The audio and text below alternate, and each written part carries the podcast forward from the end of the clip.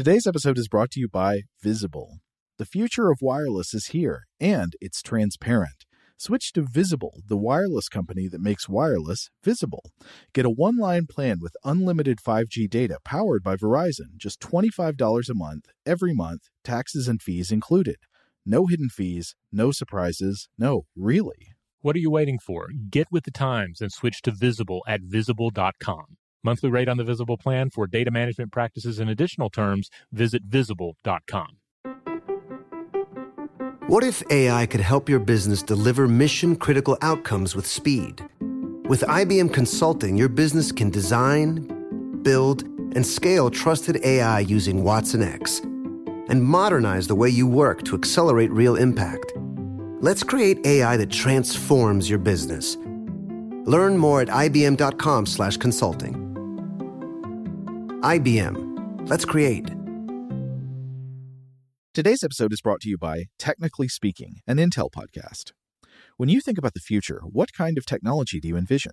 Whatever the future holds, artificial intelligence will undoubtedly be at the heart of it all.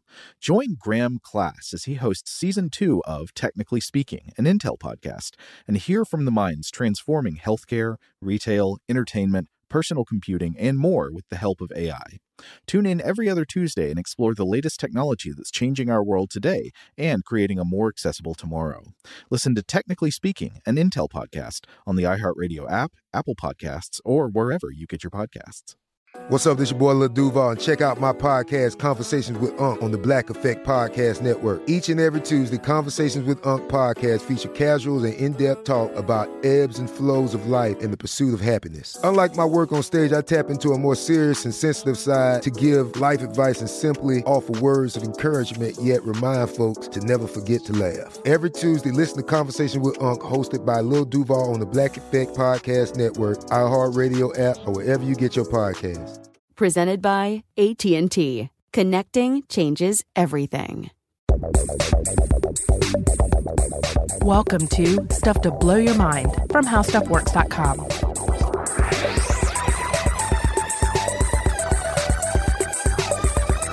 Hey, welcome to Stuff to Blow Your Mind. My name is Robert Lamb. And I'm Joe McCormick. And today we are going to be revisiting a topic that came up in an episode last month. So, last month on March 15th, 2018, we released a podcast on a fascinating subject that had been much requested by listeners in the past, known as the Boltzmann brain argument.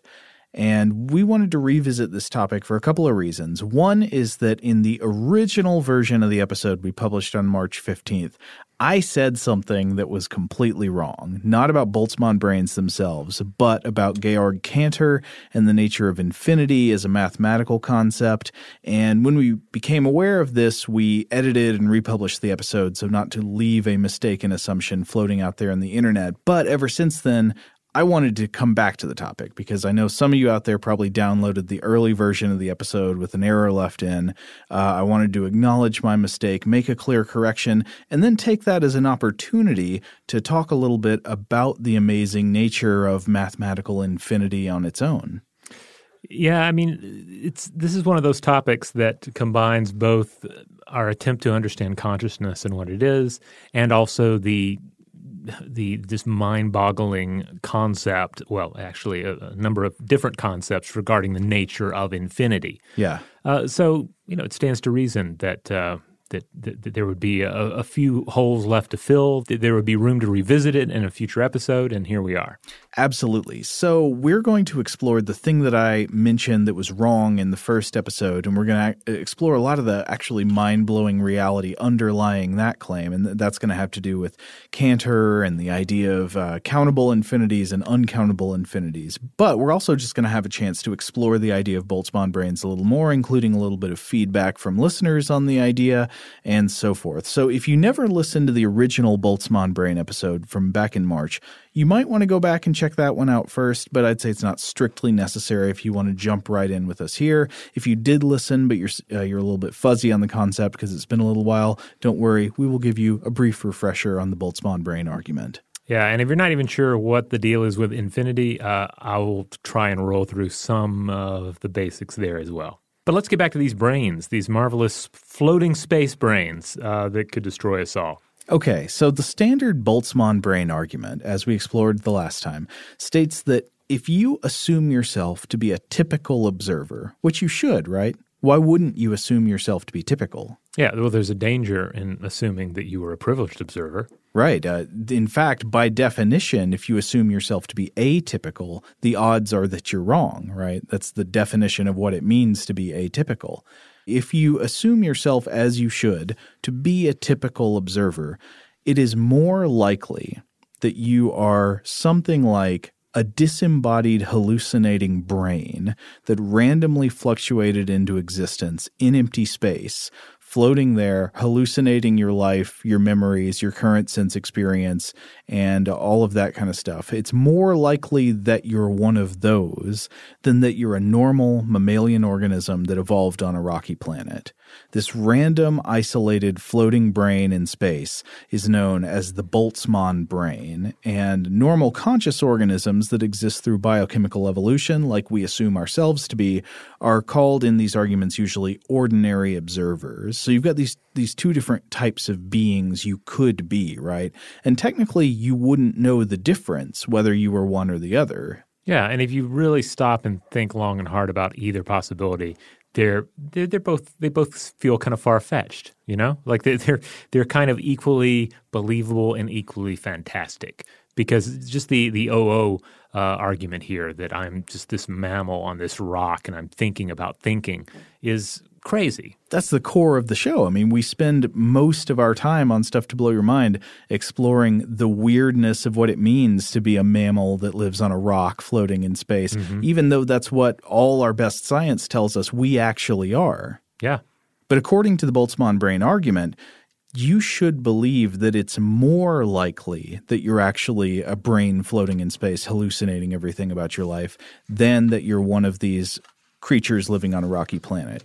And the way it works is pretty simple. You look at different models of the universe and you roughly calculate how many of each type of being you'd expect to find given the model of the universe that you're looking at. Now, if you're looking at our universe, you might still think, well, how could this be a place where there are more random space brains than animals on rocky planets? After all, there are at the very least billions of ordinary observers alive today here on Earth and there have been billions more in the past, and there hopefully will be billions more in the future, and that's just Earth. I mean, we could think about millions, billions of other planets out there that are full of ordinary observers too, all those aliens. And so we have evidence of, at the very, very least, billions of ordinary observers, and we don't have evidence of a single random brain floating in space assembled out of random particles ever existing in the history of the universe. So, how could these random space brains outnumber normal evolved organisms? That, on the face of it, doesn't seem to make any sense, right? Right. But this is where our old friend time comes in. And time, as we know, kind of messes up our ideas of probability with all kinds of things. Like if somebody tells you, well, I was drawing poker hands and I just drew five royal flushes in a row, you wouldn't believe them because that's impossible. That, that will never happen in the history of Earth. But if you also know that they had been attempting to draw hands for, I don't know, 10 to the 10 to the 10 to the 10 to the 10 years, then okay, sure. Yeah, it becomes a little more believable.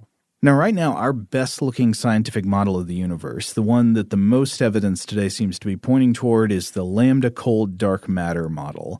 And this model includes everything we know about the past and present. So it's got the idea that our local universe is about 13.8 billion years old, that it began in an incredibly hot, dense state. And then for about uh, the past 13.8 billion years, it's been expanding and cooling. And if we look at what this universe is doing and what it's made of right now, we can actually make pretty decent predictions about what it's going to do in the future. And it appears that what the universe will do in the future is that it will continue to do what it's doing. It will expand and cool, and entropy will steadily increase, meaning that order is going to tend to disorder, and specialness and uniqueness will tend to unspecialness and equilibrium. And energy that can be used to do work will turn into useless ambient heat that can't do anything. And stars are going to use up their fuel and burn out, and they'll collapse into black holes, and black holes eventually themselves will dissipate due to Hawking radiation, and everything will just run down and cool and even out until the universe eventually becomes a vast, undifferentiated, cold grave of thermal energy. No stars, no planets, no animals, and no ordinary observers going on into the future for more time than you can imagine. And that sounds like a a, a grim outcome for things. But we're, again, we're talking about uh, very vast uh, uh, measurements of time here. Well, yeah, I mean, you don't personally really need to worry about this. This yeah. is so many billions of years away that it's not going to be a problem for you. Yeah, it's more of a, a blow to uh, one's sort of loose worldview than it is uh, a, an actual existential threat to you specifically. Yes, but I would guess more worldviews are actually compatible with this model of things than you would guess at first blush. Well, I mean, I guess it, it, it certainly lines up with Ragnarok, but uh, Sure, but also, I mean, uh, people, it, it, can feel kind of depressing when people say, like, oh, you mean like human civilization can't exist forever? At some point, all the usable energy would run out and, mm-hmm. and we'd have to go extinct somewhere out there in the dark. Well, yeah, technically that does appear to be physically true, but on the timescales we're talking about, human civilization wouldn't be human civilization anymore. It would be some kind of thing evolved so far beyond what human civilization is now that you wouldn't recognize it at all. We, would be will be so pretentious by that point that uh, if we were able to, to glimpse these future post humans, we would say, "Oh, screw those guys off into the the, the twilight uh, uh, entropy with them. Well, I mean, if existence is endless variation on change, mm-hmm. eventually one of the changes worth exploring might be the change of not existing. Yeah, yeah, or or kind of uh, to to invoke uh, Iain M. Banks, uh, subliming and taking this kind of. Uh, alternate mode of existence that that that comes after you've you've you've had your full shot at the imperial conquest game. I like that subliming. That's yeah. nice. It's like a chemical process almost. Yeah, the in in his um, uh, constructed universe of the of the uh, of the culture, that's what you see these super advanced elder civilizations doing. Uh, they re- they don't destroy themselves. Uh, they reach a point where they just sublime and they they just kind of leave everything that they've built behind. Well, as more and more of our existence tends to be uh, t- trending toward being less physical and being more encoded as digital information. One wonders if the ultimate transcendence is just to sort of like become a, a radiation imprint on the background of the universe. Yeah. I mean, that's kind of a beautiful afterlife in its own right. But anyway, back to Boltzmann brains. um, so what what what what happens when the universe just goes on and on and on like that for periods of time you can't even begin to comprehend? Well, here's where the weird statistical argument comes in that you're more likely to be a space brain than one of the kinds of creatures we're pretty sure we actually are. During all that vast time in the future, random fluctuations in this empty universe will occasionally depart from this dead equilibrium before returning to it again. Now, how will that happen? Well, uh, Sean Carroll, the physicist who's written a good bit about Boltzmann brains, who we quoted in the last episode, will continue to quote today.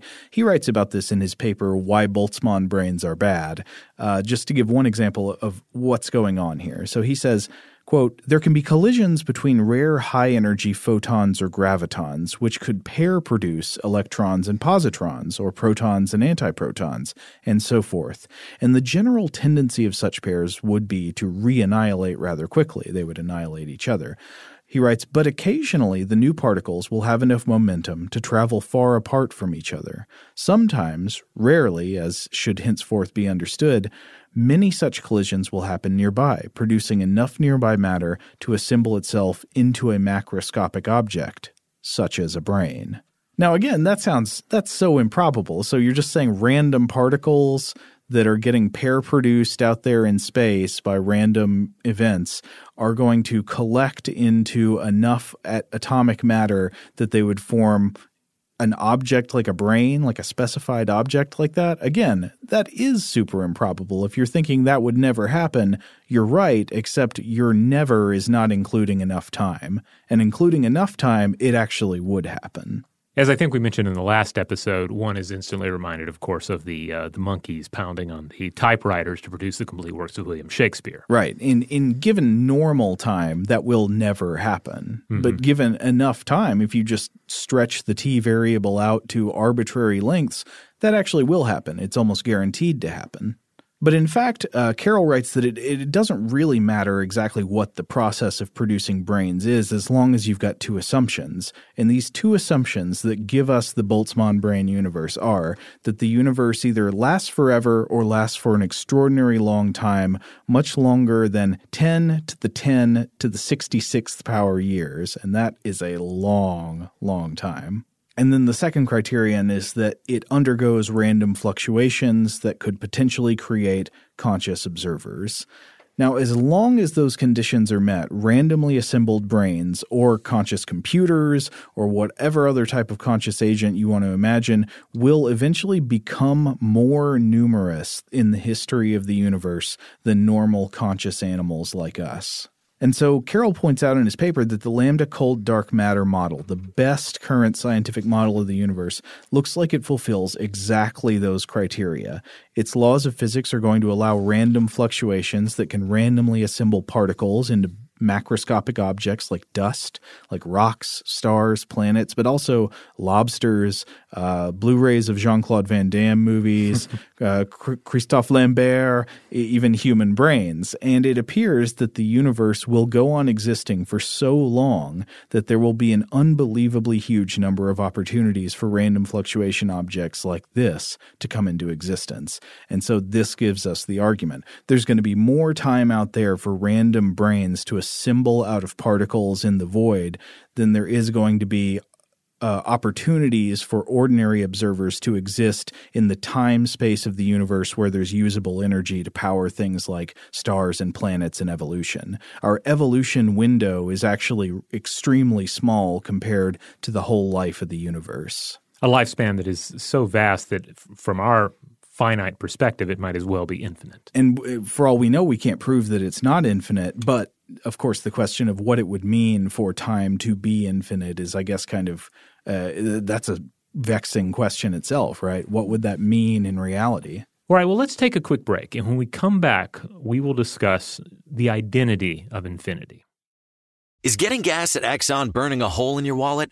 What if I told you you can easily earn cash back while you fill up? Introducing Drop, the app that turns every fill up into a reward. With Drop, you'll earn points to get free gift cards every time you fill up your tank. Download Drop and use code DROP66 to instantly receive $5 in points to jumpstart your savings journey. Don't miss out on turning your gas expenses into something rewarding. Today's episode is brought to you by Visible. If you haven't heard of Visible, now you have. They're the wireless carrier that's making wireless visible. It's in the name. Get a one line plan with unlimited 5G data powered by Verizon, just $25 a month, every month, taxes and fees included. Having a one line plan means you only need you to save. No estranged roommates, exes, cousins twice removed, or AI powered humanoid robots needed. And because $25 a month really means $25 a month, you can call, text, stream, whatever, as much as you want without worrying about getting dinged at the end of the month. No hidden fees, no surprises. No, really. It's like the old saying goes you can't judge a book by its cover, but you can judge a company by its name. So spread the word. Tell all your friends there's a wireless company out there with transparency in their name, and they're called Visible. Start saving on wireless today at visible.com. Monthly rate on the Visible plan for data management practices and additional terms, visit visible.com. This episode is brought to you by Navy Federal Credit Union. At Navy Federal, it's been the mission to help the military community for over 90 years. And not just help them, but do everything to make sure they not only grow, but flourish. That's why Navy Federal Credit Union has all kinds of great savings and investment options like share certificates with sky high rates. So don't hesitate. Start growing your finances today with a variety of savings and investment options. Navy Federal Credit Union. Our members are the mission. Savings products insured by NCUA. Investment products are not insured, not obligations of Navy Federal and may lose value. AI might be the most important new computer technology ever. It's storming every industry, and literally billions of dollars are being invested. So buckle up. The problem is that AI needs a lot of speed and processing power. So, how do you compete without costs spiraling out of control? It's time to upgrade to the next generation of the cloud Oracle Cloud Infrastructure, or OCI. OCI is a single platform for your infrastructure, database, application development, and AI needs. OCI has four to eight times the bandwidth of other clouds, offers one consistent price instead of variable regional pricing, and of course, nobody does data better than Oracle. So now you can train your AI models at twice the speed and less than half the cost of other clouds. If you want to do more and spend less like Uber, 8x8, and Databricks Mosaic, take a free test drive of OCI at oracle.com slash strategic. That's oracle.com slash strategic. oracle.com slash strategic. All right, we're back. All right, so today in the podcast, we're going to be discussing the concept of infinity and infinite sets, uh, since this is where I made an erroneous statement in the first time we covered Boltzmann brains. The last time we were in the middle of trying to illustrate the idea that it can be proved that some infinities are larger than others. Because if you've got a universe going on and on in an equilibrium, how can you compare how numerous two different sets of objects within them, like Boltzmann brains and ordinary observers, are? If it just keeps going on, you'd want to have some way of saying, well, even though it keeps going on, one group within the universe is bigger than the other group within the universe. And so the idea here is that you look at relative frequencies, right? So here's what I said last time. I said some infinities are larger than others, and the example I gave was comparing two sets of integers. Those sets were even numbers, everything divisible by 2, and numbers divisible by 7. So even though you could keep naming items in each of these sets forever, I claimed that there were more even numbers than numbers divisible by 7. And that seems quite intuitive, right? I mean, it made sense to me when I said it, and I thought I had actually read that in the past. But that turns out to be not true. Now, on a, a, sort of face value level, it's kind of hard to see how that's not true, right? Even numbers happen more often. If you just keep counting up the number line, you will hit even numbers more often than you hit numbers divisible by 7. Yeah, I think I, I, I kind of played off of this by saying well, that Connor MacLeod from Highlander, if he lived forever, he's going to cut off heads and he's going to uh, use the, the bathroom and he is going to use the bathroom more than he cuts off heads, right? Right. And so that was I said, yeah, when I when I when I take your example and I line it up with my Highlander heavy example, it seems to to be true. In both cases, we were right until you invoke the concept of infinity. Hmm. And if you actually say this process extends infinitely, then everything gets ruined. everything gets jammed up. Because believe it or not, if the process mathematically were to go on for infinite time and each set of events happens infinitely, then it's provable by something called set theory that you can show that those sets are of equal size. And that might be hard to understand, but we will explain that. It, it comes down to the work of a German mathematician named Georg Cantor that there are ways in which some infinite sets that seem like they should be of different sizes are actually the same size, and yet at the same time, there actually are different sizes of infinite sets. Those, so some infinities really are bigger than others, just not in the example that I gave of, of integers. And I guess it's more arguable when you're talking about events like what Connor MacLeod does, because then you're talking about things happening in the physical world where the concept of infinity gets even more complicated. What would it mean for events to be recurring infinitely? Well, I think the problem is that by by dragging infinity into it, we're basically dragging God into the scenario, right? and you know how God reacts to mortals uh, trying to to boss uh, it around. Well, you know, infinity has historically been a concept that's very, very wrapped up in ideas about theology and religion and the universe and the afterlife. Uh, I just mentioned Georg Cantor. I mean, Georg Cantor had a lot of strange religious beliefs that kind of read to us as eccentric today, deeply wrapped up in his mathematical discoveries about the nature of infinity. Yeah, yeah. The more you look at it, the more intertwined they are. Well, I guess we should come back to Cantor in a bit and talk specifically about the, the types of infinity that he dealt with.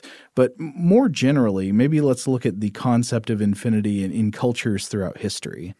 All right. Yeah. So this is, it's really fascinating when you think about it because we obviously, as humans, live limited lives, finite lives of finite observation uh, within a finite world. Mm-hmm. Uh, yet we advance to think beyond these limitations and in doing so envision to some degree infinity, or at least to toy with the concept of something being infinite.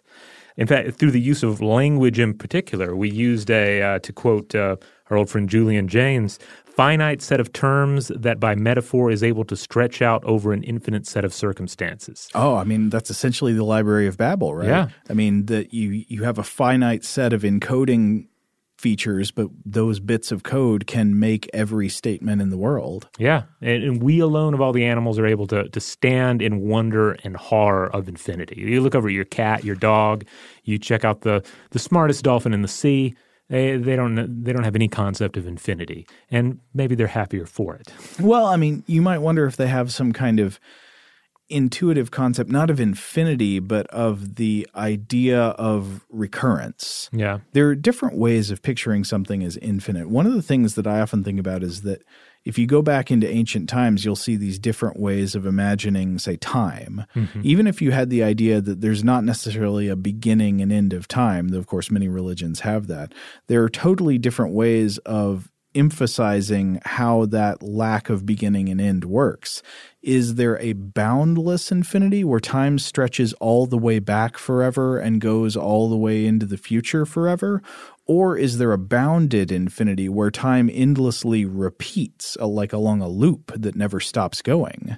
You know, one of our probably the you know the earliest uh, ideas that gets tied up and eventually becomes infinity is that, of course, of the ocean. Yeah. And we still invoke this. Uh, you know, the old saying, you know, somebody breaks up with their high school breaks up with his girlfriend. He's he's uh, he or she they're they're distraught about it. What's the the nugget of wisdom that is leveled at them? Oh, well, there are always more fish in the sea. But there's a finite number of fish in the sea, right? But there are so many fish that it's almost a, a, kind of infinity. Like there's a there's a boundlessness to it. Yeah. Um, and likewise, just the idea of the ocean itself is certainly a finite realm, but it is so vast. It is so hard, especially for for ancient peoples to comprehend, mm-hmm. that it was considered almost a kind of boundless realm. It was, a, and it was tied up in these notions of primordial chaos. Well, it's one of those pseudo effective concepts that's useful to us in mathematics in the same way that our lives are full of useful pseudo random numbers. Like mm-hmm. people cannot actually generate truly random sequences of numbers. We talked about this in the I Ching episode. Mm-hmm but you can generate what feel like pseudo random numbers. You know, it's like at least seems kind of random, even if it's not truly mathematically random. And we use that kind of inference to, you know, guess things and come up with uh, random solutions to things all the time in our life. In the same way, we use pseudo infinities as a metaphor for understanding all kinds of things. Uh, uh, you know, the stars in the sky or the fish in the sea. We're constantly picturing infinities that are not truly infinite. They're finite numbers of things, but they're so big they stand in for infinity, which we can't conceive. But we've tried to conceive infinity, uh, and, and we've been doing so for hundreds and hundreds of years, for millennia. Uh, so I wanted to run through some sort of, I guess you could say, great moments in uh, infinite navel gazing. Uh, nice. here, just uh, some of the, uh, just a few of the important individuals and movements. one of the um, the earliest that's worth talking about uh, has to do with the uh, religion of Jainism. Oh, okay. So after the decline of the Vedic religion on uh, in, in on the Indian subcontinent around uh, 400 BCE, two other religions rose to prominence in India. Mm-hmm. You had you have Buddhism, which we've talked about on the show before, uh, as well as Jainism. And it's uh, Jainism is really its own distinct religion. It does involve some uh, properties and concepts that pop up in Hinduism or Buddhism, but uh, you shouldn't think of it as just a mere offshoot of Hinduism or Buddhism. Uh-huh. Uh, its name derives from the Sanskrit verb to conquer. Oh, that's interesting because I tend to think of Jainism as embodying nonviolence to an incredible extent. Well, yes, but the thing you're conquering, think of it in, in terms of conquering one's passions. Ah, that's where that's the internal yeah. struggle. So Jains don't hold up a, a traditional founder. Uh, they have a number of key teachers uh, that are called Tirthankaras or Ford makers. Mm. Uh, so, for instance, uh, there was an important one named uh, Parshavanatha, who may have lived uh, in the 7th century BCE, and he would have been the 23rd of these Ford makers. But then the 24th and last uh, Tirthankara was a man by the name of Vardhamana and known by the title Mahavira or Great Hero. Mm. And he would have been a contemporary of the historic Buddha. It was during his lifetime and the the years uh, immediately to follow some of the greatest contributions to Jain mathematics were made. Uh, and Jain philosophy is big into pondering uh, the enumeration of large numbers. They classified numbers into three categories: enumerable, innumerable, and infinite. Okay. In fact, Jainism recognizes five different forms of infinity. There's infinite in one and in two directions, there's uh, there's infinite in area, there's infinite everywhere, and there's infinite uh, perpetually. Huh. Infinity is also tied up in their metaphysics, uh, of the metaphysics of, metaphysics of the Jain soul. There are an infinite number of souls in the universe, and liberated souls, or uh, siddhas, uh, which are free from the cycle of samsara, uh, they have infinite knowledge, infinite vision, infinite power, and infinite bliss. Now, I wonder what it would mean to have infinite knowledge. This is something that's always been kind of interesting to me about the idea of omniscience. It seems to me that the idea of omniscience inherently invokes uh, or involves things that appear to be contradictions in the same way that omnipotence does, right? So people classically say, oh, if you've got an omnipotent soul or an omnipotent being, could it create a rock that it itself could not lift? You know, that that's mm-hmm. the classic one. The same thing would come through with omniscience, meaning could uh, an omniscient being with all knowledge know what it is like to not know things? Well, or would you know things? If to be complete knowledge is that maybe just a complete absence of knowledge in a way? Like you, if you try and imagine a person that is defined, but you know we have finite knowledge, finite vision, finite power, and certainly finite bliss. If you ramp all of those things up to the infinite, then do we just bleed into the fabric of reality? We vanish completely. We, I mean, maybe that that is the, that's the ultimate liberation right there. Mm-hmm. Well, all of these concepts that are being uh, taken to the transcendent level of infinity here, like vision, power, bliss, knowledge, they're all in a way kind of defined by the bounds of limitation. Yeah. Or what what would it mean to see everything? Then are you even really seeing? I mean, seeing is an act of like focusing, yeah, and an act of perceiving. And so, if it's everything, I don't know what what it would necessarily mean. What is bliss if if it is experienced outside of the contrast with uh, uh, with suffering, right? Or even something that's slightly less than bliss. Yeah. now, I want to be clear. I'm not trying to like rag on Jain uh, metaphysics or whatever. I mean, it, these are kind of beliefs that appear in all kinds of religions, but I think they highlight some of the inherent qualities of contemplating the infinite that makes it seem holy and kind of mind-boggling to begin with. It, it's exactly these types of contradictions that make it so attractive as an idea. Yeah, certainly. And of course, the the Greeks grappled with infinity as well. In fact, if we look back uh, to the to the uh, the ideas of Anaximander of uh, Miletus, who lived uh, 610 through 546 BCE. He's considered the uh, the earliest Greek philosopher to commit his ideas to writing, though only fragments of his work remain. And he introduced the principle of uh, the apeiron, uh, or boundless and uh, this is uh, what he would discussed as the original state of the universe. Hmm. And he's certainly describing infinity, though you can also see clear the clear influence of uh, the Greek uh, cosmological concept of primordial chaos here as well. Oh yeah. And this would be this would be an important concept that that uh, subsequent uh, Greek philosophers would toy with as well. Uh, one of the uh, the big names uh, is, of course, uh, Zeno of Elea, who lived 490 through 430 BCE, and he played with this concept of the apeiron, uh, and he found that infinities breed paradoxes, uh, such as the fabulous paradox of Achilles and the tortoise. And this this is a this is a fun little thought experiment mm-hmm. that I think will uh, that lines up rather nicely with the Boltzmann brains uh, thought experiment because the idea here is that you have a tortoise and then you have the the the, the God blessed um, hero Achilles. Mm. And the tortoise says, "Hey, uh, I would like to challenge you to a foot race." And Achilles is like, "What are you doing? I'm gonna. I'm of course I'm gonna beat you. I'm Achilles. Uh, you know, nothing stands uh, in my way, and I'm certainly going to outrun a tortoise." And the tortoise says, Well, uh, I, I would need a head start, of course, because I am a tortoise and you are Achilles, but I'll still beat you if you just give me a reasonable head start.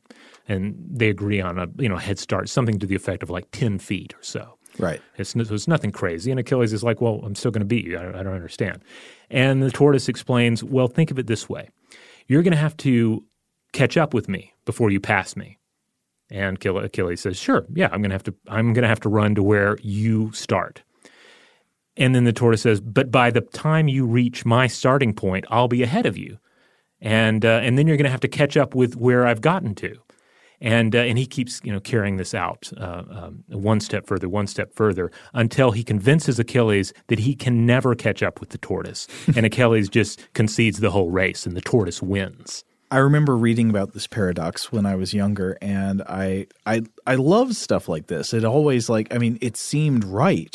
It's one of those things that seems very true in the same way that it certainly seems like there must be more even numbers than there are uh, than there are numbers divisible by seven, right? Yeah, yeah. I mean, like another version of this would be: imagine how long it would take you to walk across a basketball court. Yeah. Well, first you have to walk halfway across it.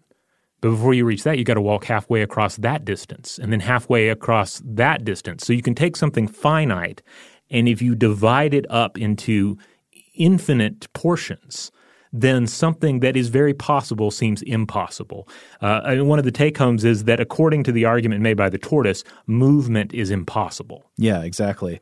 Now, to move the analogy over to the Boltzmann brain argument, I would say actually, if you want to say like the tortoise represents Boltzmann brains mm-hmm. and Achilles represents ordinary observers, all you really have to do is say, okay, tortoise does not get a head start.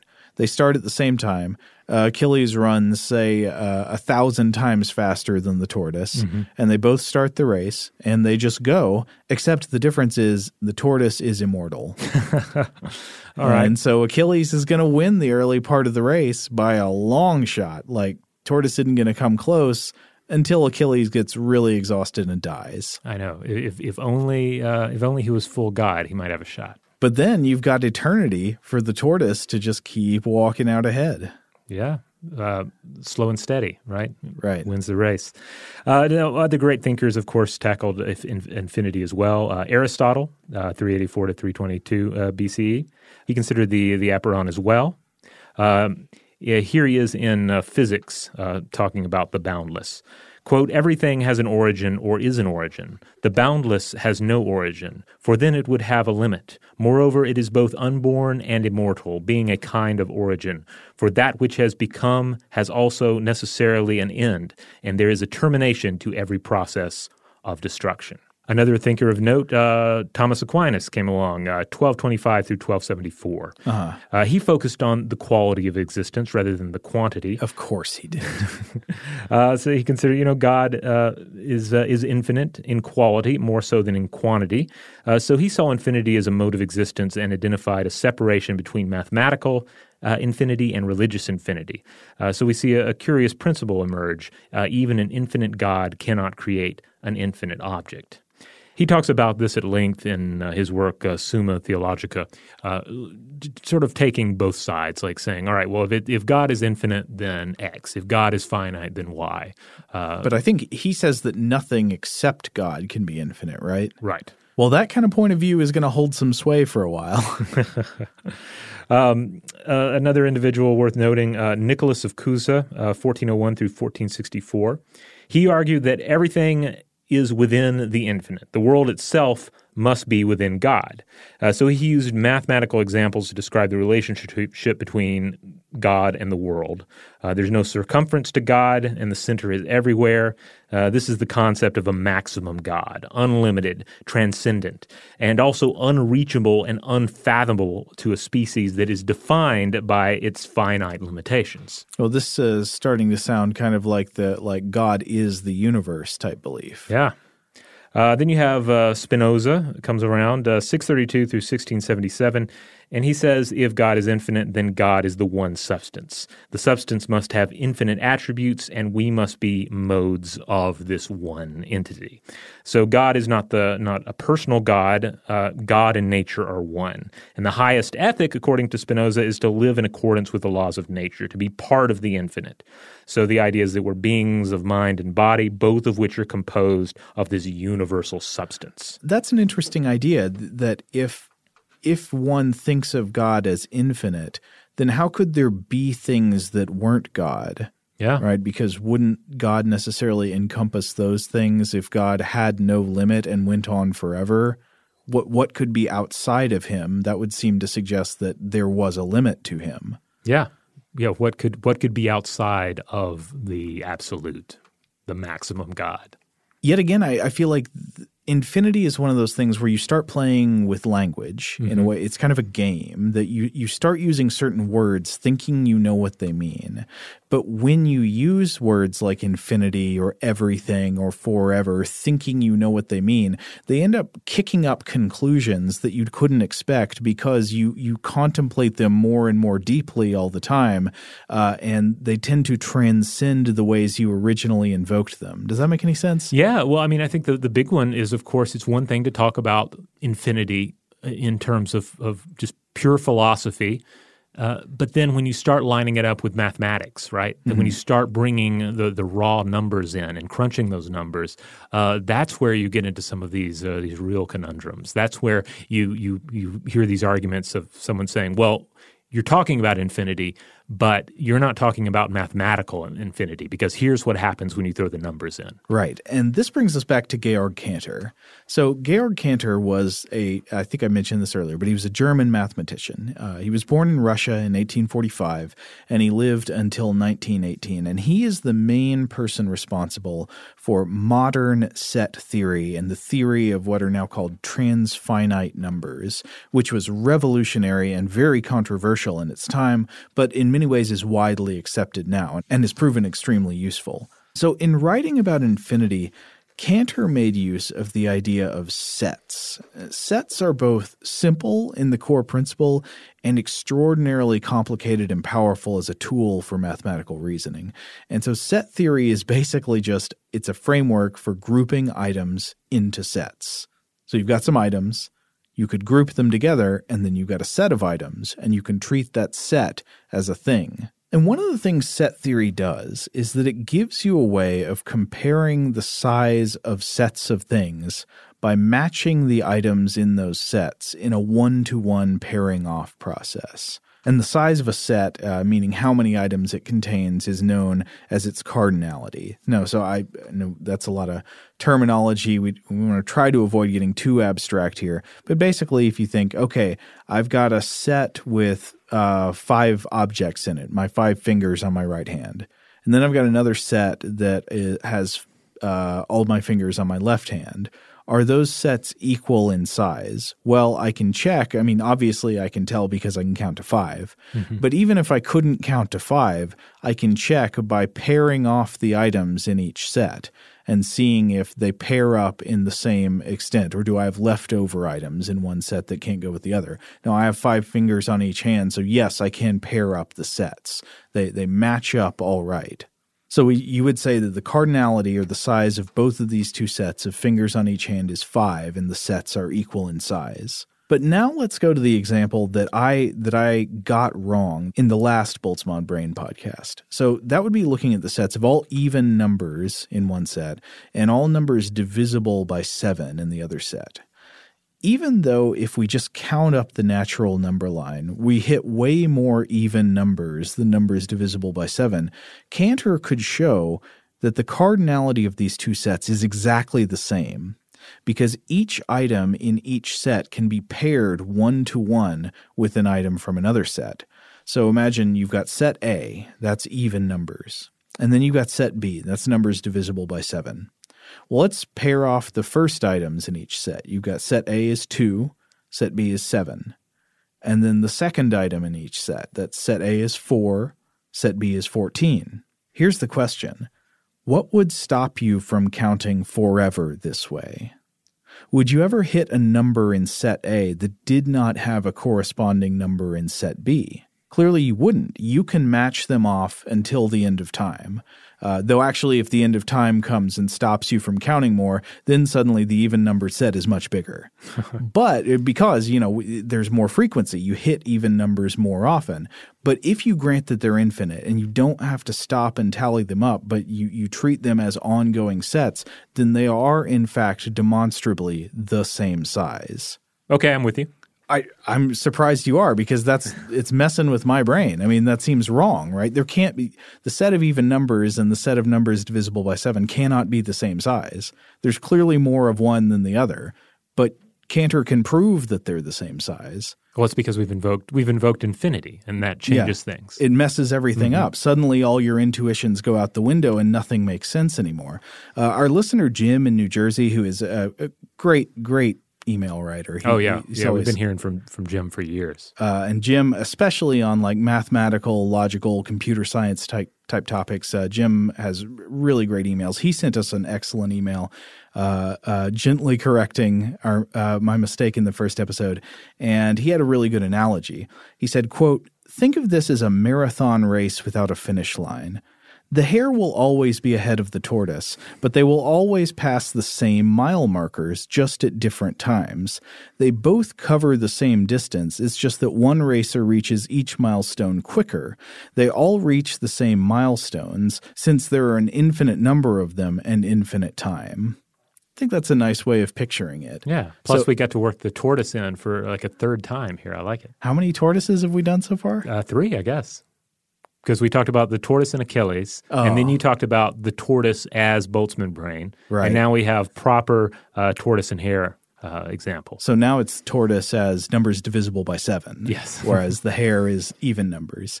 Yeah. So even though the hare goes faster, they eventually go the same distance if they go forever. But this is so weird, right? Because with this type of reasoning, I don't know, you might be, begin to sense some deeply troubling implications.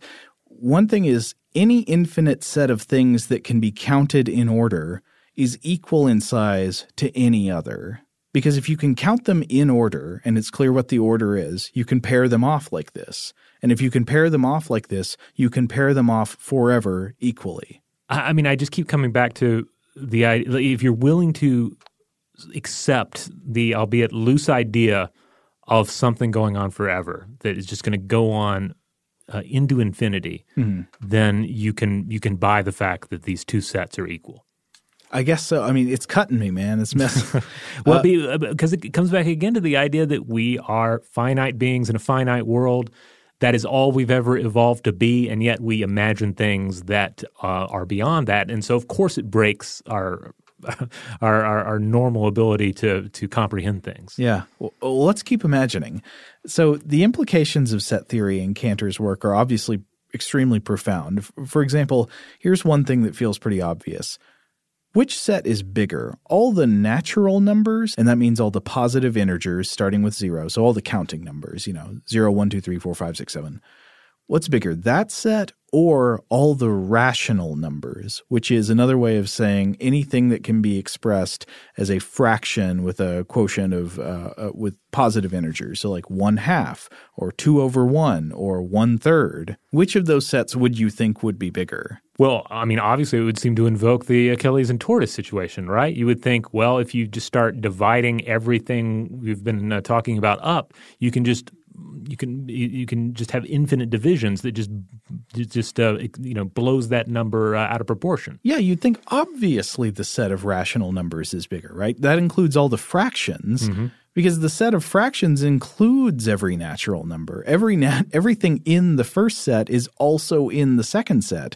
1 over 1, 2 over 1, 3 over 1. So all the natural numbers are in the set of rational numbers, but it also includes every fraction in between every natural number. So you got 1 half, one third, three sevenths, nine tenths, those are all rational numbers. So there must be more rational numbers or fractions than there are natural numbers, right? Wrong yet again. Cantor used set theory to prove that these sets are of equal size. Now, you might wonder again, how could you prove that? Like, remember from a minute, a minute ago that the key to being able to show that the items in a countable infinite set uh, are equal is that you can arrange them in a countable order. You've got to be able to order it so that you can pair them off in an orderly way, making sure you're not missing anything, right? So how could you count fractions, right? You can't start with the lowest fraction and count up from there. That doesn't make any sense. You know, you you can't say, "Well, I'll start with one tenth and then go to two tenths," Right. Because you'd have lower numbers than that. So what can you do? Well, here was a real stroke of genius. Cantor rearranged every possible fraction into an ordered table. Robert, I've put a picture of this table in uh, in our notes for us here. So, w- what are we looking at? Well, I'll have to include a link to this image um, on the landing page uh, for this episode of StuffToBlowYourMind.com. But uh, for me, the first thing I think of is uh, if you ever did those charts in like PE class that show the volleyball rotation plan when you're playing uh, like team volleyball. That's kind. It's like imagine uh, um, a bunch of fractions got together to play some sort of strange team sport, and they needed a guide to show how they're moving around. Well, it is like that in terms of how you navigate, but it's incredibly orderly. So he- here's how the table works. It's very simple. You've got a top line and a side line. The top line is numbers at the bottom of the fraction, right? So, and that goes up with every digit 1, 2, 3, 4, 5, 6, 7, 8, 9, 10, 11, 12. And there's a column that goes down with fractions that have that number on the bottom. And then you've got a sideline that goes down with rows that uh, are all the integers going on forever. And those integers have rows beside them where the top number in the fraction is that number. So you can actually move through this list in a diagonal back and forth pattern that allows you to make sure you're counting every possible fraction there could be. So it starts with 1 over 1, then 2 over 1, then 1 over 2, then 1 over 3, then 2 2, 3 1, 4 1, 3 2, and so forth. And you actually through this method could make a table where it was possible to count every fraction that you never actually get to the end, but you can organize them in a way that you know you're not leaving anything out. So it's basically volleyball because in team volleyball, everyone moves so that everyone has to serve during the course of the game. um, you know, unless the game ends early, but let's ignore that. Uh, this, everything must serve. Everything must be counted. And that is exactly what kills its supremacy in terms of competing with the size of the set of natural numbers. Because, remember from before, if you can count them all in an order, then you can pair them off with natural numbers like 1, 2, 3, 4, 5. So, believe it or not, it can be mathematically shown that the size of the set of natural numbers and the size of the set of rational numbers is the same, even though that makes absolutely no sense to us. Cantor was actually writing about this to a mathematician friend of his named Richard Dedekind. Uh, and he said about some of his own discoveries that you know th- this this type of stuff he was coming across. Je le vois, mais je ne crois pas, which means I see it, but I do not believe. All right, hold that thought, Joe. We're going to take a quick break, and when we come back, back to infinity. Is getting gas at Chevron burning a hole in your wallet? What if I told you you can easily earn cash back while you fill up? Introducing Drop, the app that turns every fill up into a reward. With Drop, you'll earn points to get free gift cards every time you fill up your tank. Download Drop and use code DROP77 to instantly receive $5 in points to jumpstart your savings journey. Don't miss out on turning your gas expenses into something rewarding. Today's episode is brought to you by Visible. If you haven't heard of Visible, now you have. They're the wireless carrier that's making wireless visible. It's in the name. Get a one line plan with unlimited 5G data powered by Verizon, just $25 a month, every month, taxes and fees included. Having a one line plan means you only need you to save. No estranged roommates, exes, cousins twice removed, or AI powered humanoid robots needed. And because $25 a month really means $25 a month, you can call, text, stream, whatever, as much as you want without worrying about getting dinged at the end of the month. No hidden fees, no surprises. No, really. It's like the old saying goes you can't judge a book by its cover, but you can judge a company by its name. So spread the word. Tell all your friends there's a wireless company out there with transparency in their name, and they're called Visible. Start saving on wireless today at visible.com. Monthly rate on the Visible plan for data management practices and additional terms, visit visible.com. This episode is brought to you by Navy Federal Credit Union. At Navy Federal, it's been the mission to help the military community for over 90 years. And not just help them, but do everything to make sure they not only grow, but flourish. That's why Navy Federal Credit Union has all kinds of great savings and investment options like share certificates with sky high rates. So don't hesitate. Start growing your finances today with a variety of savings and investment options. Navy Federal Credit Union. Our members are the mission. Savings products insured by NCUA. Investment products are not insured, not obligations of Navy Federal and may lose value. Today's episode is brought to you by eBay. eBay Motors is here for the ride. Remember when you first saw the potential? And then, through some elbow grease, fresh installs, and a whole lot of love, you transformed a 100,000 miles and a body full of rust into a drive that's all your own. Look to your left, look to your right. It's official. No one's got a ride like this. There's nothing else that sounds like, feels like, or looks like the set of wheels in your garage. With over 122 million parts, you can make sure your number one ride or die stays running smoothly so there's no limit to how far you can take it. Brake kits, turbochargers, engines, exhaust kits, roof racks, LED headlights, bumpers, whatever your baby needs, eBay Motors has it. And with eBay Guaranteed Fit, it's guaranteed to fit your ride the first time, every time, or your money back. Plus, at these prices, well, you're burning rubber, not cash. Keep your ride or die alive at ebaymotors.com. Eligible items only. Exclusions apply. And we're back. To infinity. Now, you can use this same logic to violate your intuitions lots of other ways. There are plenty of ways to stab your brain with this. So here's an obvious one which is bigger, infinity or infinity plus one? Ah, well, on the surface, it would sound like infinity plus one because it's all that plus one extra dude. Exactly. I mean, you remember this from playing games as a kid, right? Mm-hmm. Yeah. Uh, well, well, I'm, you know, I'm infinity strong. Well, I'm infinity plus one. well, I mean, it gets into not to summon the specter of the infinity hotel, but that's kind of the concept there. You have a hotel with infinite rooms, and then infinite guests are staying in it. What do you do when one extra guest shows up? Is there room in the hotel? Of course there is. You just have everybody move one room over and it opens up one room for the new guests. And apparently that's how infinite sets work because as crazy as it is, an infinite set plus one is still the same size as a regular infinite set. So you got set A that's an infinite number of objects. Set B contains an infinite number of objects plus one extra object at the beginning. Can you still pair them off forever? Yep. Will you ever run out of items to pair off from each group? Nope. They are somehow still equal. And this is because, I mean, one of the things that's hard for us to remember is we often try to treat infinity as a number. And infinity is not a number. In, infinity is a concept, you know, it's a mathematical tool, but it's not a number. Like if you add plus one to any number, it is more than that number. But plus one to infinity is not more than infinity because infinity wasn't a single finite number to begin with. Right. And in, in explaining this to my son, I don't tell him infinity is the largest number. I tell him numbers go on forever. And yeah. that is infinity. That's good parenting. well, I want him to have a proper, uh, you know, understanding of the boundless. But he's not, is he? he's not gonna.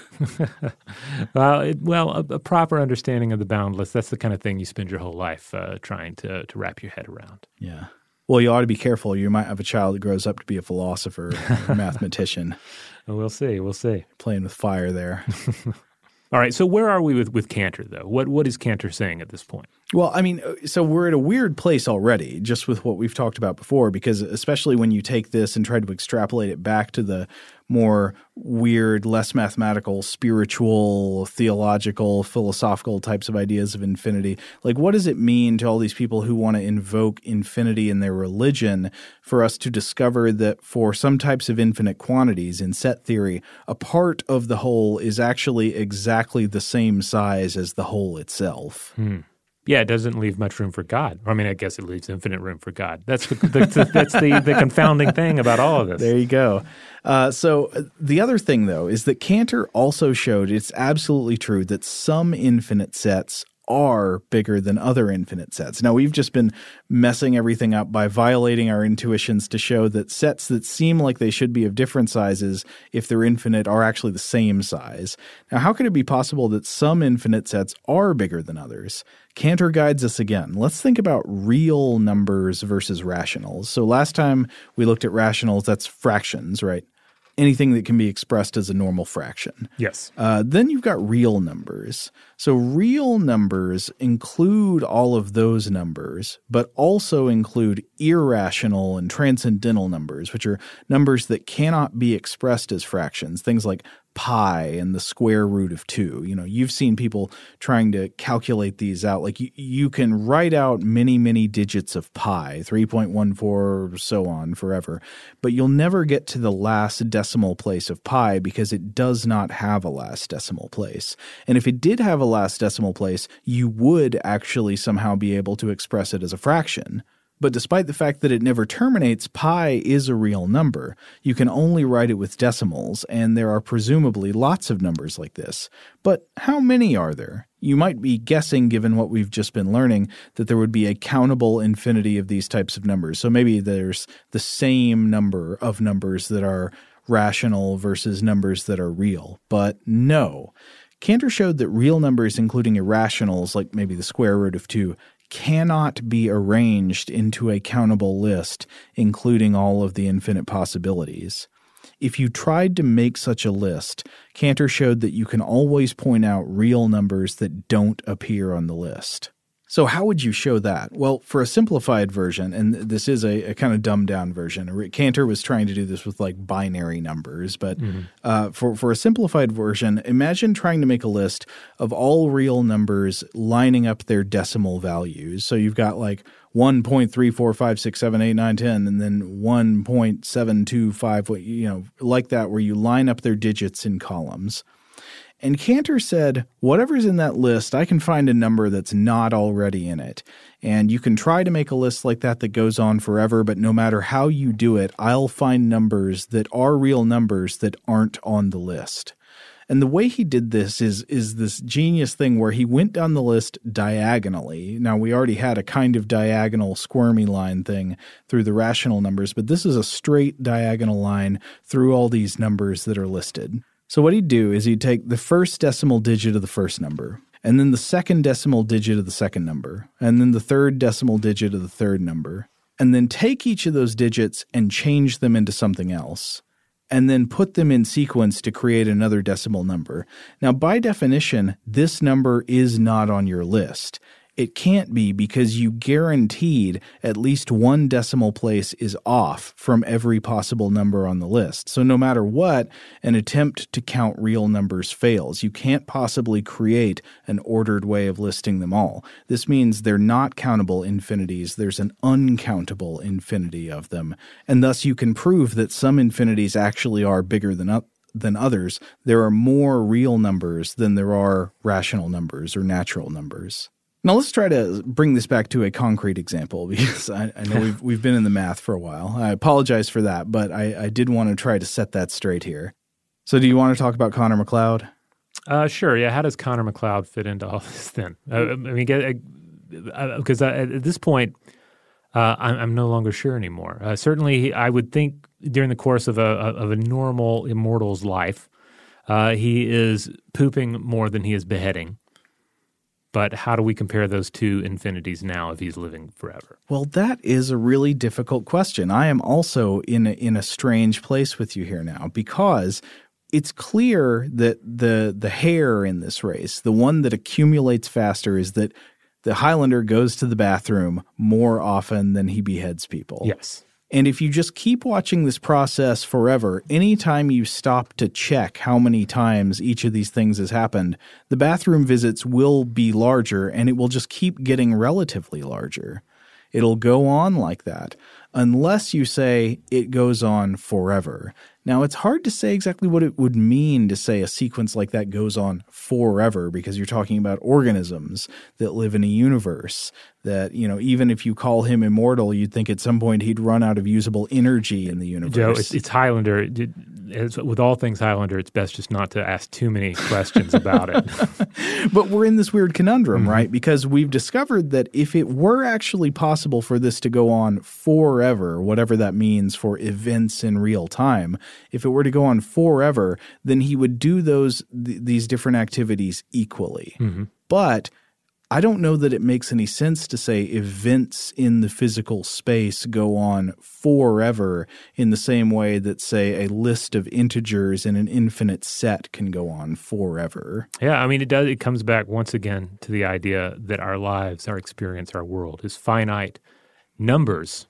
This thing that we have either created to match up with uh, with uh, the universe or that we have uh, discovered in the fabric of the universe, these go on forever. These have true infinity. Yeah, I, I, I think that's a really great point. But then again, what if the laws of physics don't tell you that you can ever stop counting?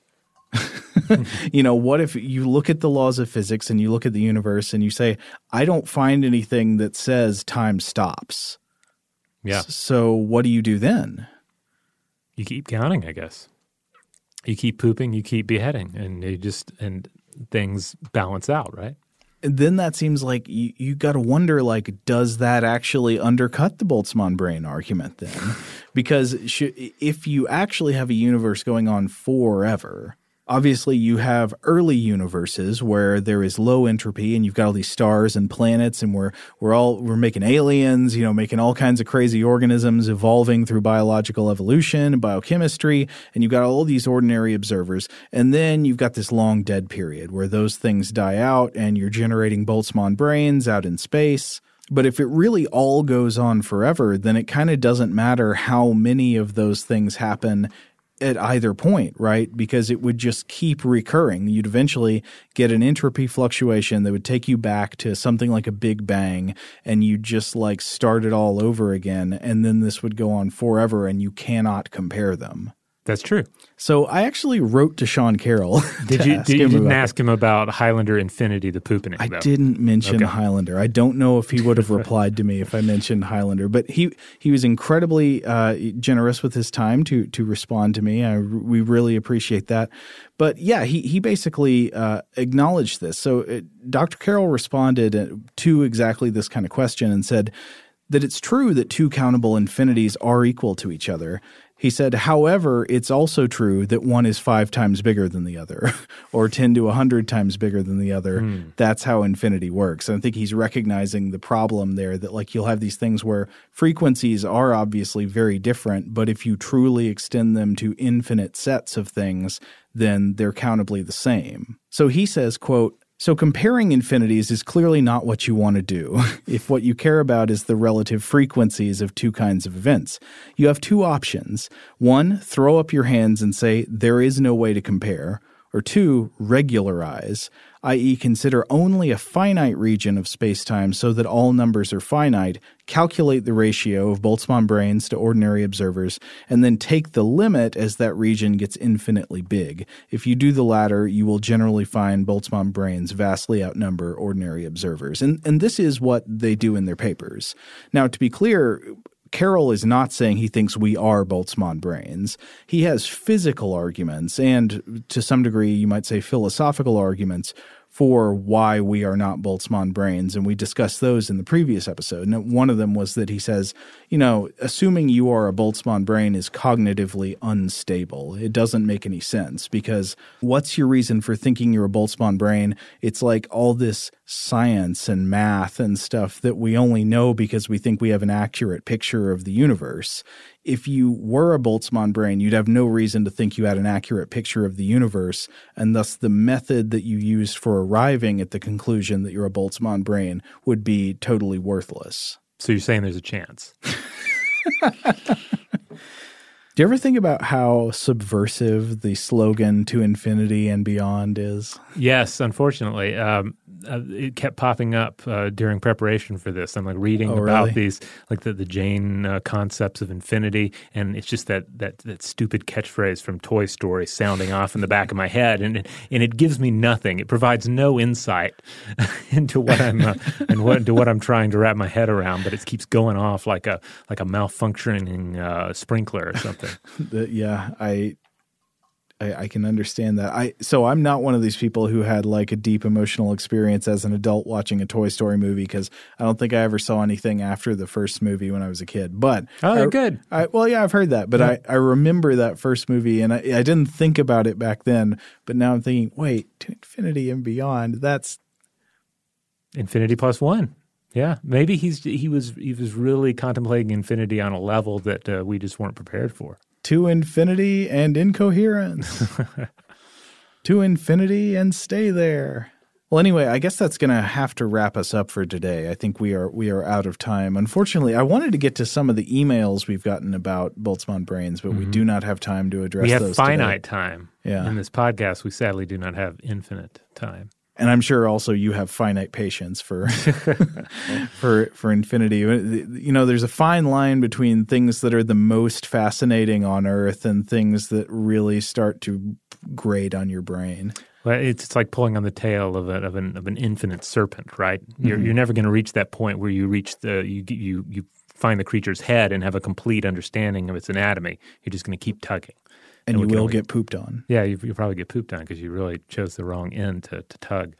But uh, I, I still think we, we managed to have a good time here. We got to discuss uh, infinity in a little more depth. We got to uh, uh, iron out uh, some of the lingering questions remaining Boltzmann brains. Not all of them, because the mere concept of the Boltzmann brain is kind of meant to uh, to stir prolonged contemplation. Yeah, uh, and we I do not want you to walk away with the impression today that we're advocating the belief that you are a Boltzmann brain. If you haven't heard that first episode, you should go back and listen to that where we actually talk about reasons you're not a Boltzmann brain. Come on. Yeah, don't uh, don't lose any sleep over it. All right. Well, um, on that note, it's time for us to close out here.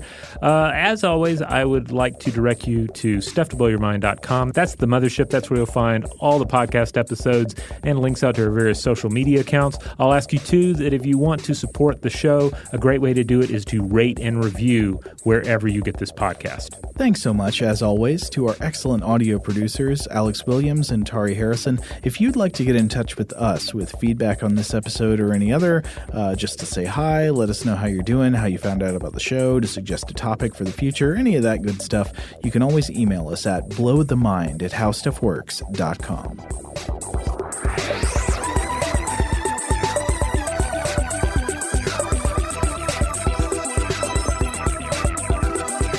For more on this and thousands of other topics, visit howstuffworks.com.